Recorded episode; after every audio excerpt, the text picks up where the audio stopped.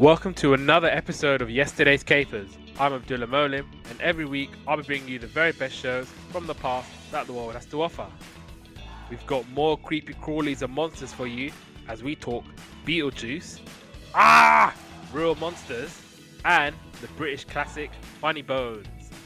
Three iconic cartoons and characters that scared and excited many children in the 80s and 90s. So, let's get started. And uh, joining me as ever, it's producer Paul. Hey man, how's it going? I'm all right, thanks. How are you? Yeah, we're getting there. I just wanted to uh, say before we started, um, James Michael Tyler, who played Gunther in Friends, Oh yes, I heard about this. Yeah, passing away with cancer. yeah it's very sad. He was obviously a very lovable character in in Friends and stuff like that. Gunther was hilarious in Friends, absolutely hilarious. Just dropping those grenades and then 'Cause I'm sure he was in, he was in the reunion as well. I'm sure of it. yeah, I still haven't watched that. You know. Maybe you should go and and and and, and, watch it at, at, at some point. Right. So yeah, we're gonna get started with uh, Beetlejuice, and the cartoon came out in September 1989, and some of the things happening in the world. Representatives of the government of Ethiopia and Eritrean separatists meet in Atlanta with former US President Jimmy Carter attempting to broker a peace agreement. The Hungarian government opens the country's western border with Austria to refugees from East Germany. Vietnam announces that it has withdrawn the last of its troops from the state of Cambodia, ending an 11 year occupation. Black Rain was in the cinemas. And We Didn't Start the Fire by Billy Joel in the charts. Beetlejuice. So this was a animated TV series loosely based on the American 1988 film of the same name. It was developed by the film's director Tim Burton, who also served as an exec producer. The animated series focuses on the life of goth girl Lydia Deetz and her undead friend Beetlejuice as they explore the Neither World, a ghoulish, wacky monster supernaturalistic realm inhabited by monsters, ghosts, ghouls, goblins, and zombies. Danny Elfman's theme for the film was arranged for the cartoon series by Elfman himself. Episodes generally centered on the ghostly conman Beetlejuice and his best friend Lydia and their supernatural adventures together in the Neither World, which was set in a New England town called Peaceful Pines or Winter River in the film. As in the film, Lydia could summon Beetlejuice out of the Netherworld or go there by herself by calling his name three times.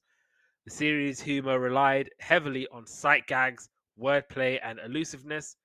Many episodes, especially towards the end of the run, were parodies of films, books, and TV shows.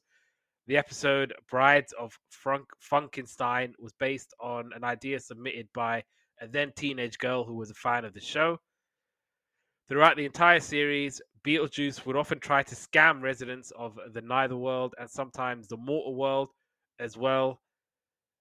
And Lydia's parents were occasionally unwitting victims of his pranks by various means from babysitting, in which he literally sits on the grotesque Neither World babies or trying to beat them in an auto race. Following major critical and commercial success of the Beetlejuice film, and that's why they kind of went on and they did the um, the cartoon. And initially, the animated series was a mega breakout hit for ABC, and later became one of the first cartoons or animated series to ever air on Fox's weekday afternoon children's lineup. Though also remaining on ABC's Saturday morning schedules, making it one of the first animated shows to air concurrently on two different US broadcast networks. And the premise of the animated series differ in a number of ways from the original Beetlejuice live action film. In a TV series, he and Lydia are best friends. Beetlejuice is made out to be more of a prankster, and Lydia is given a much quirkier but positive demeanor. Lydia often travels to the Neither World, from Afterlife, to have adventures with Beetlejuice. These adventures could involve fun activities together, Lydia saving Beetlejuice from a bad situation or scolding him for a money making scam. It won the 1990 Daytime Emmy Award for Outstanding Animated Program. and it was tied with Winnie the Pooh.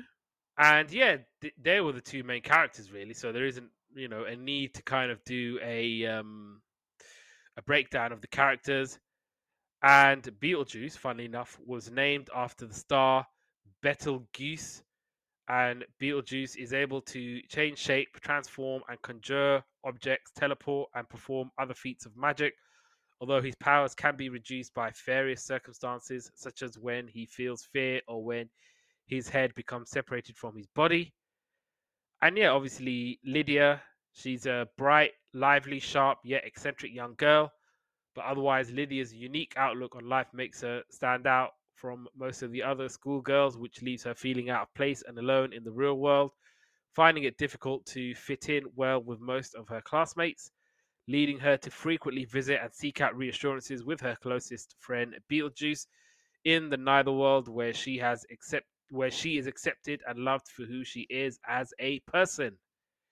So, Beetlejuice, Beetlejuice, Beetlejuice. He's going to come. He's behind you now. And uh, yeah, and I, when you mentioned Danny Elfman as well, I forgot that he worked with Tim Burton a lot in his weird, wacky stuff that Tim Burton does. I mean, I, I haven't even seen the movie Beetlejuice, but obviously I knew everyone knows Beetlejuice. It's weird. It's really weird. It's weird in a fun and wacky way, though. It's not weird in it's just a weird and weird, horrible show. It's weird, it's wacky, and it's quite funny. That's what I, I kind of got from it. Yeah, yeah, I, I didn't really like this. I wasn't particularly crazy about it. Again, yeah, like I said, everyone's heard of, of, of Beetlejuice. I'm sure, you know, when you say it three times, everyone knows what that is and what it means. But yeah, it wasn't it wasn't really for me. The puns and the wordplay got on my nerves. It really did. Like, for example, it would be he would say, Oh, are you on the ball? And all of a sudden he's like on top of a bouncing ball. Yeah, see things like that crack me up. once in in a while it's fine but not every five minutes where you're just using it to carry the storyline It wasn't the strongest cartoon. Let's face it, it wasn't the strongest cartoon, but yeah, I mean, it certainly wasn't a bad cartoon. so it'd be like oh i get a real kick out of this and he's kicking someone and then i'm on the ball and then he's bouncing up on a ball and then whatever whatever whatever episode it is or whatever pun that they could think of it's like every two three minutes it's like bro give it a rest man. For goodness sake like come up with something come up with good script writers. Did you not did the script writers only deal in puns and jokes? Uh, I, th- I feel like it could have been maybe half as long, probably. I guess the runtime didn't really bother me too much i think i think we're probably in universal agreement that all cartoons should be 10 minutes long but yeah, I mean, this was kicking 25 minutes, wasn't it? So, It was, yeah. I mean, it, yeah, that that didn't bother me as much because obviously it's standard, it's normal, whatever. Let be be twenty five minutes long, but be good. Have have a suspenseful storyline. If you're coming off the back of a really successful movie, yeah. and you still got Tim Burton and Danny Elfman working on it, then come on, man, give me give me something more than just puns and jokes every two three seconds. I think maybe that was done or designed that way to appeal to uh, a younger audience to get them to sit down and watch. And it's it's mad how both ABC and Fox concurrently aired this show. Like Or it means the opposite, right? They weren't too fast. Because if you really want a show, you want it exclusive, right? Oh yeah, yeah, yeah. But if you're not too fast, you're like, yeah, yeah, I'll, you know, I'll pay, instead of paying 10 million for the excuse, exclusive, I'll give you 5 million and then they can give you 5 million. Yeah, I, I totally get that, but I do honestly think it was a case of two of the networks going, "Ooh, Beetlejuice, I want to show it." Yeah, potentially off the success of the movie as well. Yeah, and it was, I guess, one of those. Right, we need to find ways to appeal to to the kids, and we've got to find a way to get them to watch this this thing that we're doing. And not gonna lie, I don't, I don't think this was for me. No, that was, it was my favorite cartoon. I only watched one episode. Right, so you could you could talk about that episode then. Beetlejuice goes, I don't know what it was called, but it was the first one. Critter it sitters, Critter sit, critter sitters, critter sitters. critter sitters. Right. So uh, Beetlejuice goes to a shopping mall. He's shopping for Lydia because their anniversary of when they first met. He has no money and he's broke and he's asking the fourth wall for all the kids' money. Uh, Lydia comes home and Mum has changed her room to nice curtains and stuff like that. And she has like dark curtains before she tears it all down. She's not happy. So she summons Be- Beetlejuice. Uh, Lydia says she has to put up decorations because she's She- I think her mum was saying that she redecorated the room because of guests coming over, and so she turned her room into a nice, fancy room instead of the weird, goth, creepy room that she initially had.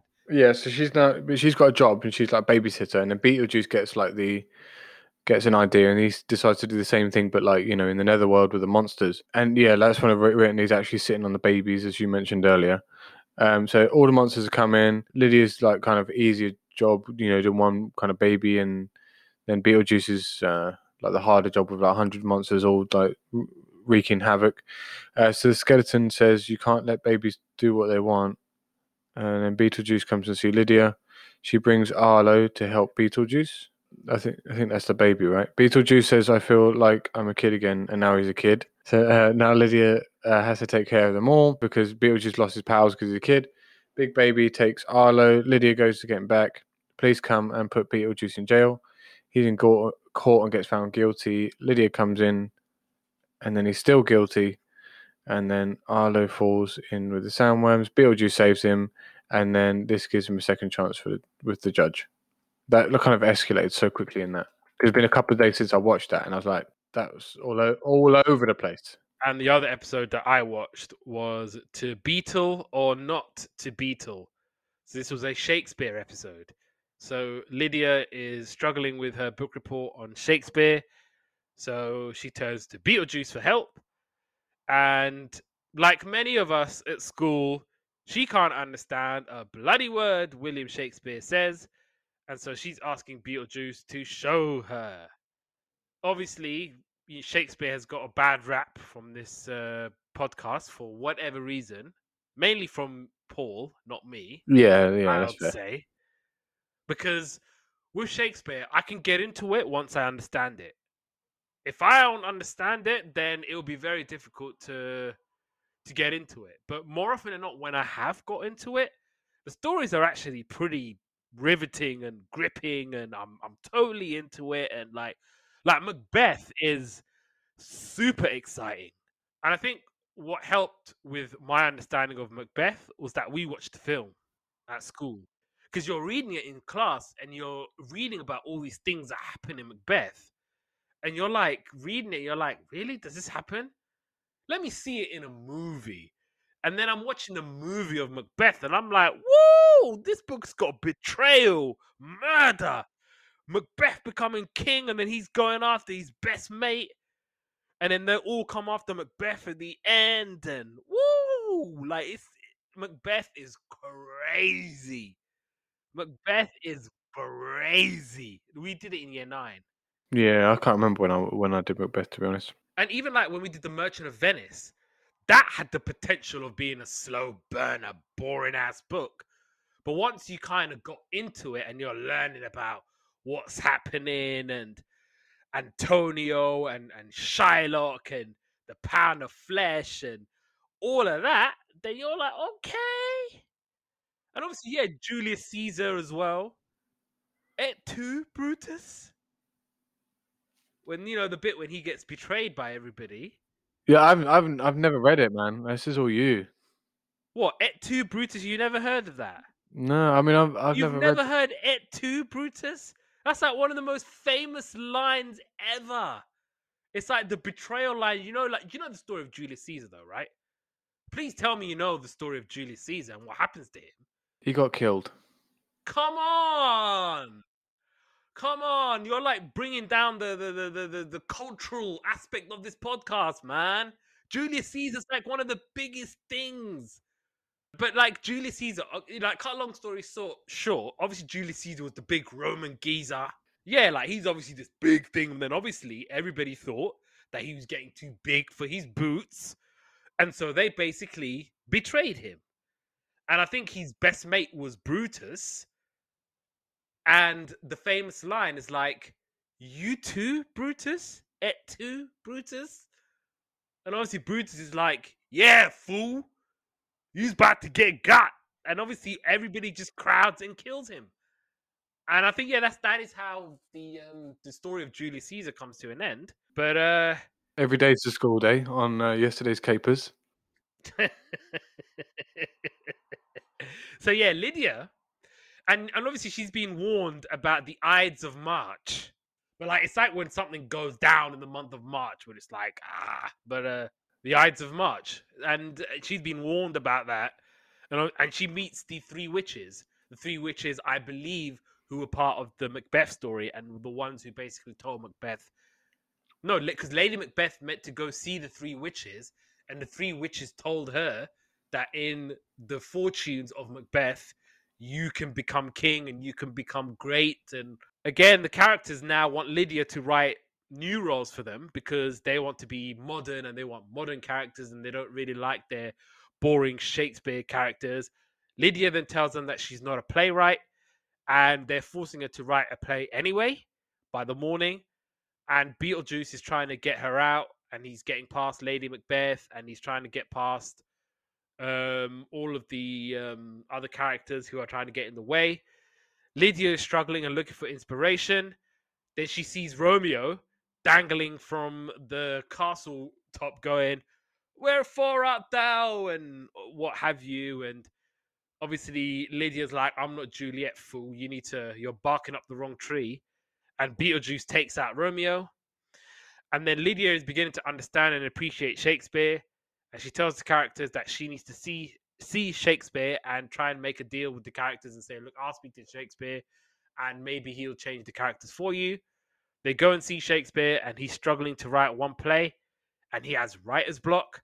And so they're trying to overcome that. So the, again, this was something that really annoyed me. So they said writer's block. So they had like a big wall where it says writers on there and they have to try and overcome it. Whatever. But obviously, writer's block is very real. Any writers out there, all my writers out there, it's a real thing. And the writer's block is breaking, and Shakespeare has an idea for a new play. They go back home, and Lydia can finally write her book report on William Shakespeare. And yeah, that was Beetlejuice. Funny Bones now, and this came out in September 1992 and some of the things happening in the world. Law enforcement officials in the United States, Colombia, and Italy announced that they have arrested more than 165 people on money laundering charges related to cocaine trafficking. Operation Julin is the last nuclear test conducted by the United States at the Nevada test site. French voters narrowly approved the Maastricht Treaty in the French Maastricht Treaty referendum.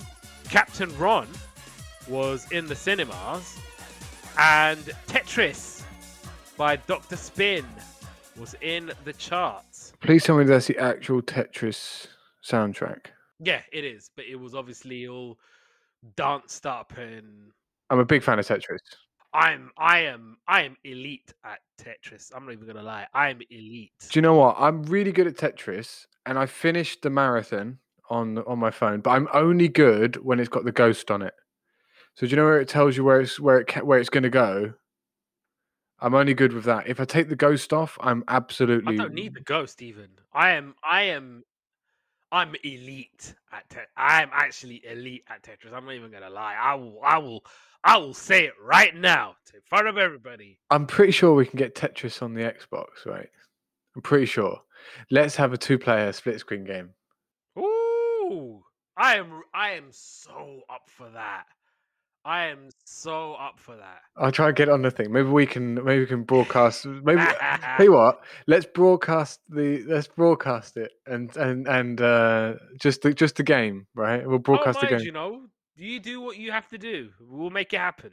Funny Bones. So this was a British children's TV series based on the eponymous series of nine storybooks and one triple storybook by Janet and Allan Ahlberg, which were illustrated by Andre Amstutz and focuses on the adventures of a pair of skeletons who were the eponymous Funny Bones. It was published in 1980 and there was obviously Big Funny Bone, whose catchphrase was always "Good idea," and Little Funny Bone, who's the brains of the group. And the voices were provided by popular comedian Griff Rhys Jones, and he also sang the theme song as the Moon Man. And some flowers for Allan and um, Janet Ahlberg. They were a married couple who created many, many children's books, including picture books that regularly appear at the top of the most popular list for public books and libraries. And they worked together for 20 years until sadly Janet died of cancer in 1994. Allan wrote the books and Janet illustrated them. And Allan Ahlberg has also written dozens of other books with other illustrators. Janet Ahlberg won two Kate Greenaway medals for illustrating their books, and the 1978 winner, Each Pear Plum, was named one of the top 10 winning works for the 50th anniversary of the medal. In the US, it was published by Viking Press in 1979 as Each Pear Plum, an I Spy story. The National Library Catalogue summary explains rhymed text and illustrations invite the reader to play I Spy with a variety of Mother Goose and other folklore characters. Besides the two Greenaway medals, Janet Ahlberg was a commended runner up three times for oh, Burglar Bill. That used to be my joint as a kid. Loved Burglar Bill. If you don't know, get to know. The Baby's Catalogue in 1982, The Jolly Postman in 1986, and according to Allan and their daughter Jessica, inspired the latter two and his own Burglar Bill book is autobiograph- autobiographical the Boyhood of Burglar Bill, a football story set in war ravaged England. Boyhood made the Guardian Fiction Prize shortlist. That sounds like my kind of book as well, actually. And from July to September 2011, Janet and Allan's work was celebrated at the Public Arts Centre in Sandwell. The exhibition included works by schoolchildren with local artists in response to Ahlberg stories, in July 2014, Allan Ahlberg declined the inaugural Book Trust Book Awards Lifetime Achievement Award. He cited ethical grounds related to the award's principal sponsor, Amazon.com. In a letter to the bookseller, he stated that Book Trust does not does good work and has a well-deserved reputation. For my part, the idea that my lifetime achievement, i.e., the books and all of Janet's work too, should have the Amazon tag attached to it is unacceptable. Man, Allan and Janet Ahlberg, they deserve all the flowers in the world, man, because they they wrote the stories of my childhood. Brick Street Boys, the old joke book, Burglar Bill, as I mentioned already. Um, Funny Bones was released first in 1980. The Ha Ha Bonk book. Woof we did that on yesterday's capers about the boy who turns into a dog. Heard it in the playground. Mrs. Butler's songbook. It was a dark and stormy night. I remember that one. The Big Book of Poetries, where they just had like these bunch of poems. Dog in the playground. One that I remember very, very well, and I'm sure that I read. Something about Mrs. Butler. Yeah, yeah. Please, Mrs. Butler. I think it yeah. is. yeah. that's another classic. The Baby's Catalog. Help your child to read that's probably one for the parents. Red Nose Readers, The Jolly Postman, The Mighty Slide, Starting School. There's just so much. And yeah, like I said, they they they, wrote the, the, the books and the short stories of my childhood, and they they deserve all the, the credit in the world. And uh, bringing it to uh, Funny Bones, let's let's let's talk about this. I don't remember it too well. As in, I don't remember what happened in each episode and book and stuff like that. But all I remember is loving this book to death. So you don't remember it? You don't have much remembering it as a kid? No, I do, but I don't remember the as in what happened in them. I remember reading them. I remember loving them. I remember like being super duper excited that it was a that it was a cartoon because I was reading the books like before I'd even seen it on TV, and then like losing it when I saw it on TV. You know, the whole dark, dark street, the dark, dark woods, and the dark house, and you know this. You know, I did write, I did write most of it down, but yeah, it's brilliant. I mean, it's the kind of like funny, spooky as well, right? So it's kind of good for like like a stepping stone to Scooby Doo, maybe. Um, I wouldn't go as that far and compare it to that, but I just think it was its own little quirky British thing. I liked it. I, I thought it was really good. Me, yeah, yeah. And like I said, I read all of the books as a kid. And I remember the episode of Words and Pictures I did. And they focused on Funny Bones. I think it was a Halloween episode I watched. And they were focusing on Funny Bones. And they were kind of talking about, they were reading that book because they just picked it up of the shelf. Yeah, Funny Funny Bones was something that was was picked out of the shelf. And it was so cool because I'm like, oh, I read about it and I can see it on TV. And it was one of those things where even you couldn't mess it up to the point of you're going to have a completely different angle to the book. Where, like, if it was a, a longer book or a longer story, then it might, TV producers might want to try and embellish it to make it bigger than it actually is. But no, this was a very simple, iconic, man. The theme song is like burning nostalgia in my head. Like in the dark, dark town, there was a dark, dark street, and in the dark, dark street, there was a dark, dark house, and in the dark, dark house, there was a dark, dark stairs, and in the dark, dark cellar, two skeletons lived. It's like it's so iconic and so memorable, and just yeah, I I watched this in school. I would watch this at home when it used to come on CBBC. I would just watch it and enjoy the hell out of it. Yeah, no, me too. I mean, it's. I think it's one of those things because obviously there's a few programs back in the day that everyone watched, right? When you were when you were kind of like younger and and, and doing your thing. So, and this was one of them. Obviously, nowadays there's a bazillion and one different channels to watch. But now, you know, back in the day when it was four, five, if you were lucky. And um, anyway, yeah, this this was good, it, and it still is good, and it's you know, it's and it was five minutes long, which is gave it bonus points. Right, so let's let's get right into it and talk about what we watched. One of them was called Pet Shop. So the dog comes in with the bone at night time. Um, they're going to the pet shop to swap the dog because he barks and, and digs in the house. And Mr. Bonehead is a shop proprietor. So, so they buy, they get a fish, but they don't do anything. so they swap it for a parrot. Uh, the parrot's rude, so they take it back and they swap it for a rabbit. But the rabbits have lots of babies, so they take that back, and then they take the dog back, and it's perfect. You can tell how these are good for kids' books, right? Kids learning to read. All those millions of rabbits appearing did kind of freak me out. No, it's because obviously you know, like breed like rabbits, right? Is um a well-known phrase. So who you're breeding with? You just bought one rabbit home. It it could have breed breeded at the shop, and then you know it's just ready to just drop its litter. So the next episode I watched was called Ghost Train. So the big skeleton, little skeleton, and the dog skeleton. So big, little, yeah, that's their names. So skeleton's fast asleep, and there's a knock at the door. Uh, and there's been an envelope posted for the door, and there's two tickets on there for a ride on the ghost train. Um, they find the ghost train, and it's at midnight, and they get on the train, and Little can see the ghost, but Big can't see them, and they keep disappearing. Like you know, the whole is over there kind of thing, and then it turn around, there's nothing there. So Little dresses up as a ghost, like putting a sheet over him, and then the um, dog pulls it off. Uh, then they pull up to the ghost town. Big is scared, but they go and have fun like it's a seaside town, and then everyone goes home. Lovely little story. I watched Skeleton Crew, and so basically they're on holiday they're on a boat in the middle of the sea. They're going fishing, and the dog latches onto an octopus and he throws them off board. They come across pirates and they take over the boat. They end up on a desert island and they come across a gorilla and they run off off the island. A storm comes and it takes them back into town. They go home, and Little was saying all along that there was nothing to worry about. And yeah, that was all of my notes. Then the last episode I watched was the last episode was Night Fright. I watched the episode of Words and Pictures, and I think that they were reading this book, Night Fright.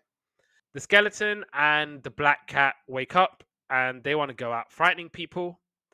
The cat sneaks out the window because obviously initially they're like, "Oh, you're just a, a little cat. You can't scare anybody." But the cat sneaks out the window. They go to the park and they play on the swings. They're playing fetch with the dog. The dog the dog falls over and has to be put back together again. They still haven't frightened anybody, and so they say, you know what, let's try to frighten people on our way back home. But there's no one out to frighten. So they go home, and then the black cat scares them all senseless, and they run home. And they appreciate being scared by the cat, and they go to bed. And that was Funny Bones. Yeah, I mean, look, it's super simple notes, right? But it's There's nothing more to say about it. It's just super simple stories. Then they Yeah. end it. No more, no less. Yeah, I, I, I would thoroughly recommend this. If you haven't seen it, I mean, where have you been for a start? But um, yeah, you gotta watch or read these. Yeah. It- especially if you've got kids as well. This is something that if I had kids, I would love to be able to read this to them and kind of say to them, "Oh, I used to read this when I was your age and Funny Bones and yay and, and all those things." But no, this was this was an absolutely brilliant brilliant story. I really hope we get to do any more Mark Janet and and and Allan Ahlberg stories that was turned into TV. So yeah, really really good. Last but not least, ah, Real Monsters, and this came out in October 1994. And some of the things happening in the world. Palau gains independence from the United Nations Trusteeship Council. The World Wide Web Consortium is founded by Tim Berners-Lee, becoming the main international standards organization for the World Wide Web. After three years of US exile, Haiti's president Aristide returns to the country. The Specialist was in the cinemas. And Think Twice by Celine Dion was in the charts. Ah, Real Monsters. So this was a animated TV series developed by Klasky Csupo for Nickelodeon. The show focuses on three young monsters, Ickis, Oblina, and Crumb, who attend a school for monsters under a city dump and learn to frighten humans. Many of the episodes revolve around them making it to the surface in order to perform scares as class assignments. And the show is set in New York City, demonstrated throughout the series by the presences of Empire State Building and the IND subway system. And in the episode Monster Makeover, when Ickis refers to himself as the ugliest, slimiest monster menace this side of Newark, the dump the monsters inhibit is implied to be Fresh Kills landfill, but never explicitly named in the series. The monster community includes a working economic system using toenails as currency. Ah, Real Monsters was the third animated series produced by Csupo's company Klasky Csupo, which also created other shows such as The Rugrats and Duckman. Before the final title was chosen, which took over five years, the series had working titles Monsters and Real Monsters. The show was conceived after Csupo and his wife and creative partner Arlene Klasky were approached by the network to create a follow up series to Rugrats. Csupo was inspired to write a show about monsters because his own young children loved them. He also said he knew Nickelodeon would not want a series about human characters because everybody else was pitching shows about animals. Csupo drew some sketches of possible monsters on a piece of paper and successfully pitched the idea to the network. And what he said was, I wanted them to be silly, not too skillful, and the idea worked. And Joseph Adalian of the Washington Times praised the show's animations and sense of humor. Although it was not as hip as witty as the Ren and Stimpy show or The Simpsons, although he felt the show would appeal to children over nine as well as adults, he said he may not appeal to those who react nev- negatively to semi scary sights and gags about body odor, physical punishment, or abusive older siblings. USA Today writer Matt Roush called it garish and blissfully silly and praised the show's outrageous characters have just enough Ren and Stimpy grudiness but tempered with exceptional sweetness. Ginny Holbert and of the Chicago Sun Times called it cute and clever series with wit and inventive creatures and compared the animation to the work of artist Peter Max. Gannett news service writer Mark Hughes called it a terrific cartoon series, and the show's wildly perverse humor had a distinctly European style that reflected Gabor Csupo's Hungarian background. And the pilot episode of Our Real Monsters won first prize for film animation producer for television at both the Houston Film Festival and Ottawa Film Festival.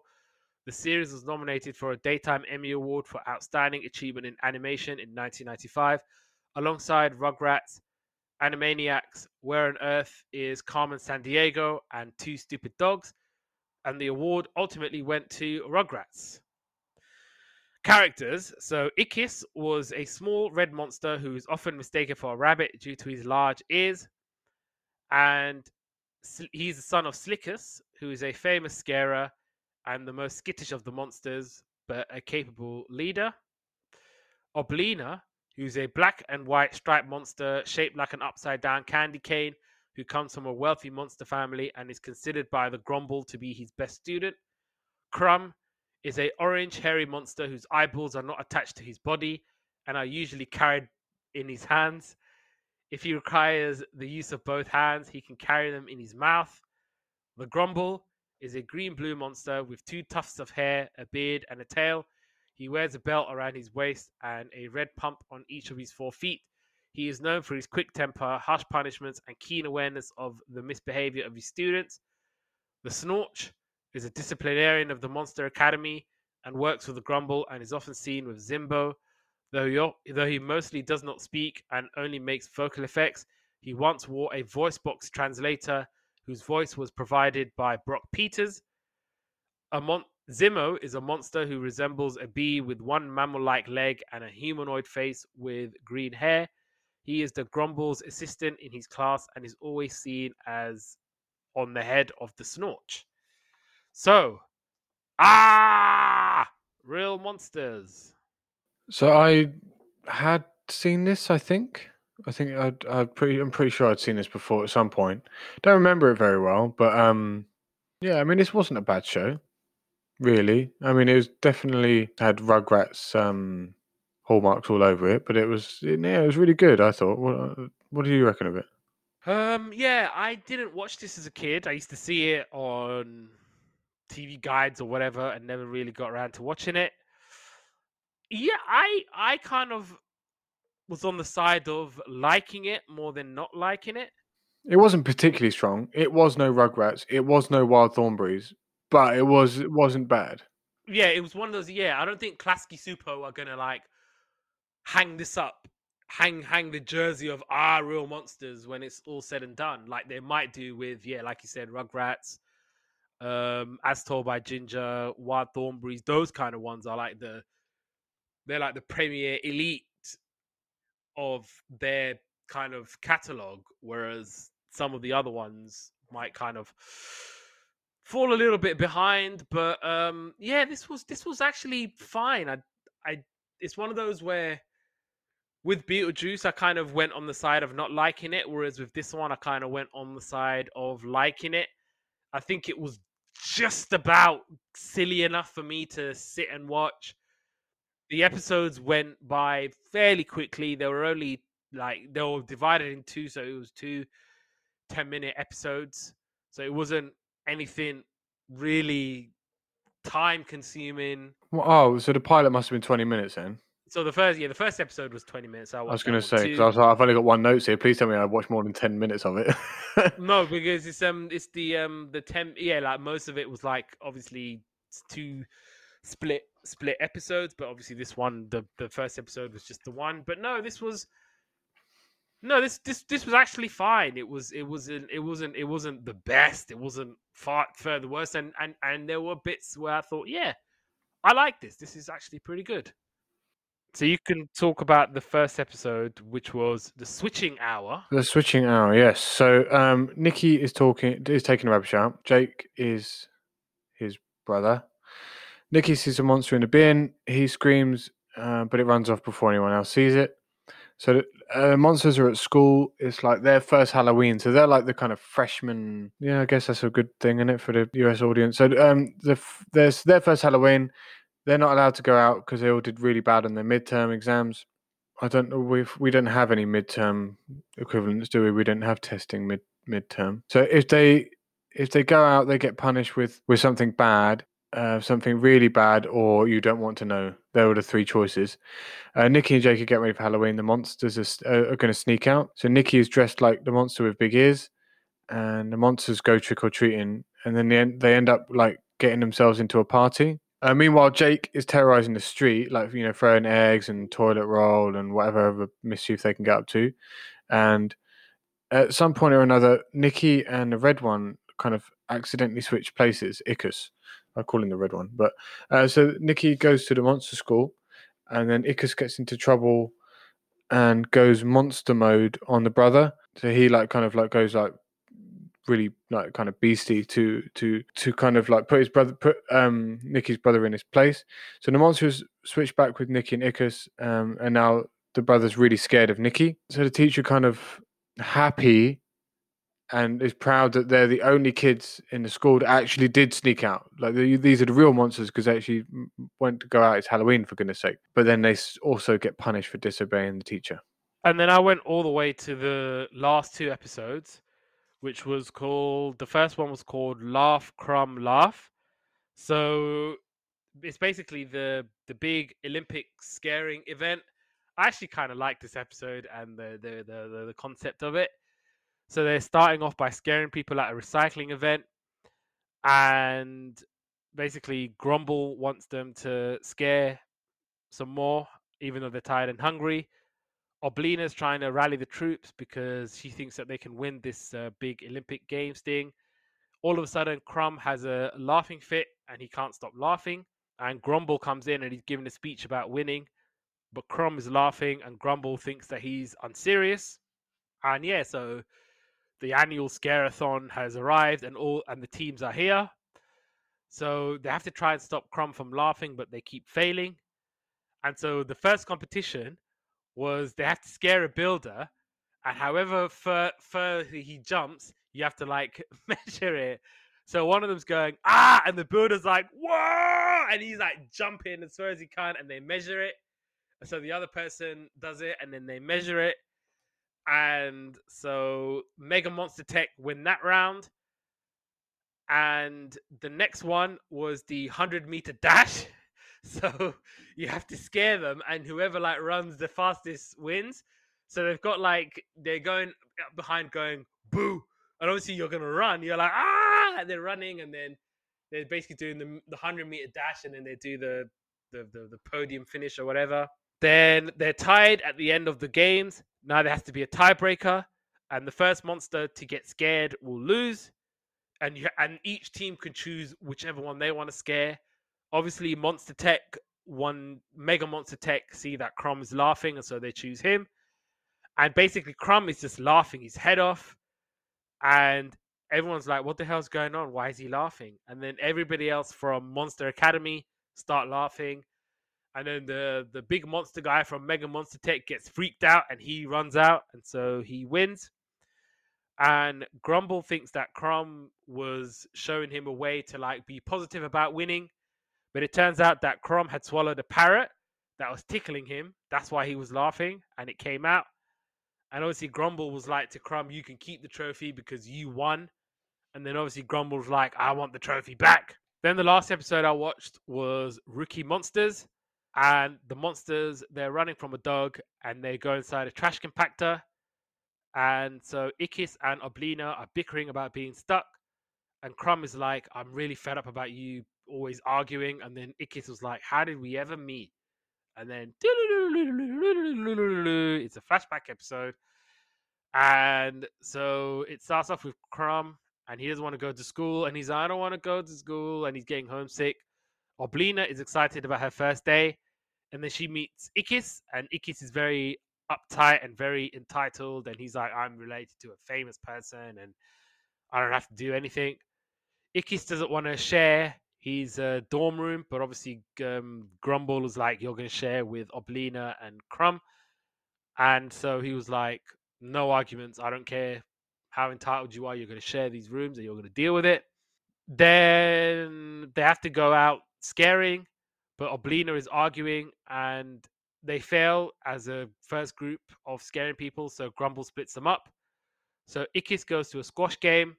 Oblina is at the sauna and Crumb is in a swimming pool, and Ickis is being scared away in the squash game because obviously he doesn't know what he's doing.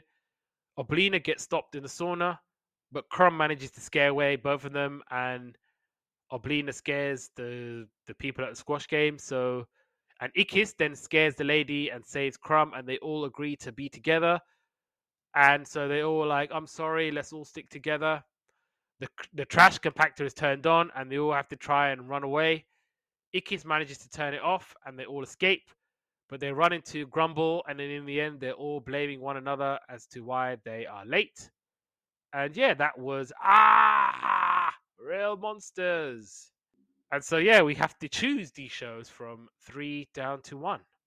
I think this is an easy week in terms of choosing, and I'm 99% sure. Do you know what? I'm 100% sure we've got the same week this week. My three, number three is Beetlejuice, two is Real Monsters, and number one, by a country mile, is Funny Bones. Yes, yes, yes. It, it is. It is. It is exactly that. Uh, yeah, Be- Beetlejuice was Beetlejuice. Whatever, it's fine. Our Real Monsters was actually not that bad in the end, and I kind of liked it. But yeah, Funny Bones is legendary. It's iconic. For us Brits, it hits different than I'm sure it would for our international listeners. But I'm sure the works of Janet and Allan Ahlberg have appeared in your libraries in school, and I'm sure it was translated into many, many different languages. But yeah, Funny Bones, yeah, it, it, this was always going to win, and it was always going to win by a country mile as a compared to the other shows. And uh, yeah, on that note, we will bring this episode to an end. Yesterday's Capers is available wherever you get your podcast from. We're available on all the podcast platforms. Make sure you turn on your notifications, and episodes will be available every Friday or Saturday. You can find us on the socials. Uh, Instagram, it's yesterday's capers one. On Twitter, it's yesterday capers. YouTube.com forward slash yesterday's capers. Facebook.com forward slash yesterday's capers. You can find me on the socials at Abdullah underscore Molim on Instagram, Abdullah Molim on Twitter. Yeah, give me a holler, give me a shout, and join us for the 100th episode of yesterday's Capers. 100, baby. We made it. We made it to 100. Yes, we did. 100th episode. So definitely tune in for that.